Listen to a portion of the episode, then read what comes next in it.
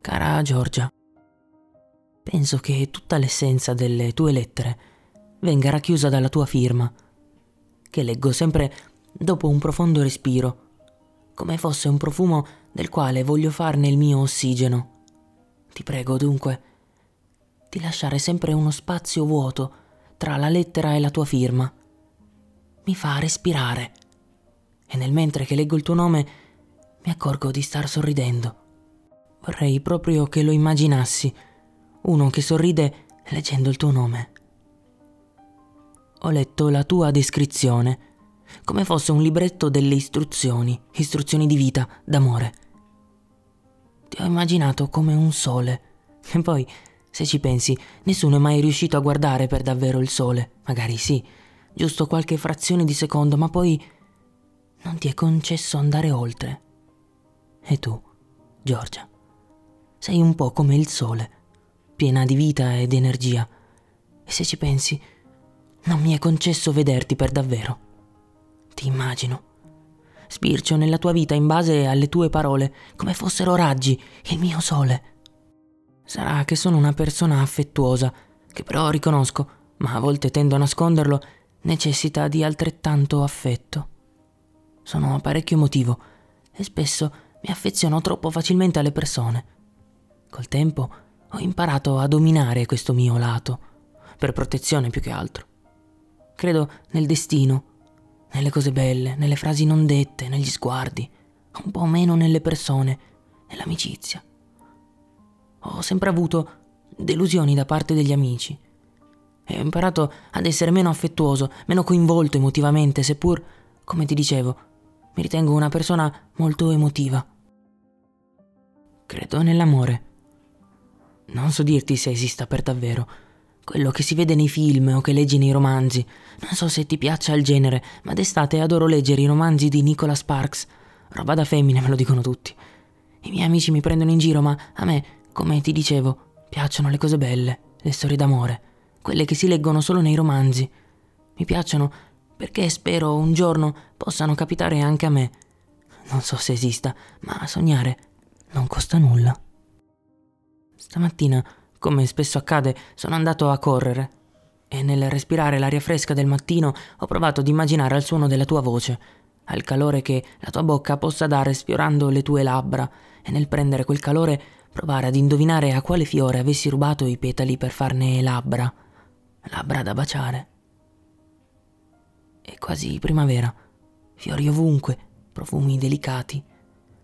Ho provato ad immaginare a quale profumo potesse avere la tua pelle profumo naturale. Seppur forse la mia curiosità si sposta al profumo d'amore che emani quando sei sudata. Devo trovare il modo di farti sudare, lo immagino. E ho anche immaginato quanto potesse essere morbida quella pelle così bianca al tatto o alla vista, perché soffermarsi sui tuoi occhi sarebbe stato come morire. Chissà se la malizia a vincere sulla tua bontà. Chissà che bella sensazione morire guardandoti negli occhi, per poi rinascere grazie ad un tuo sorriso. Mi capita spesso di rimanere immobile a fissare un punto della mia camera o dalla finestra di casa. Fermare il tempo attorno a me, in attesa di qualcosa. E questa volta forse era te che attendevo. Il sentirti avvicinare, un movimento lento silenzioso, innocente. Dalla bolla che mi sono creato attorno a me, sento quel suono caratteristico di labbra che si spezzano dalla loro naturale unione. È come un sospiro udire il tuo alito, caldo, avvicinarsi al mio orecchio. Nel mio vagare con la mente mi perdo riconosco il tuo essere irreale onirico. Pronuncio il tuo nome, ma in realtà sei tu a farlo al posto mio vicino a me, al mio orecchio. A separarci solo il calore del tuo respiro o la realtà dei fatti. Non esisti. Giorgia. Sospiro. Il cuore si ferma e il sogno svanisce. Riesco giusto in tempo a dare un'occhiata al tuo sorriso che si chiude come un sipario alla fine di un'opera ed io spettatore in prima fila. Bacio le tue guance, appena sotto quella costellazione di lentigini che non hai, che porti come fosse un cielo troppo profondo per essere visto, compreso, sotto pianeti che chiamano occhi. Ci vedo un mondo. Vorrei viverci senza permesso. Vorrei viverti senza permesso. Prenderti per quello che sei o non sei. E per non farti andare più via, mordo una parte di te, guancia candida, luna piena. Ho morso la luna e sei mia. Non chiedo permesso. Scendo sul collo, il buco nero dell'inconscio e delle emozioni. La mia lingua assaggia la tua perdizione, il tuo piacere così sbagliato, così immorale, così troppo a lungo dimenticato. Scivolo. Le dita lungo la schiena, minuta ma muscolosa.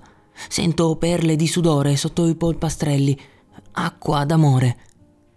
Cerchi di sospirare, ma prima che tu lo faccia, tappo quel gesto con la mia bocca, una mano sulla luna, i tuoi pianeti troppo lontani per essere aperti, li chiudi, come fossero stanchi, e mi lasci entrare nel tuo universo.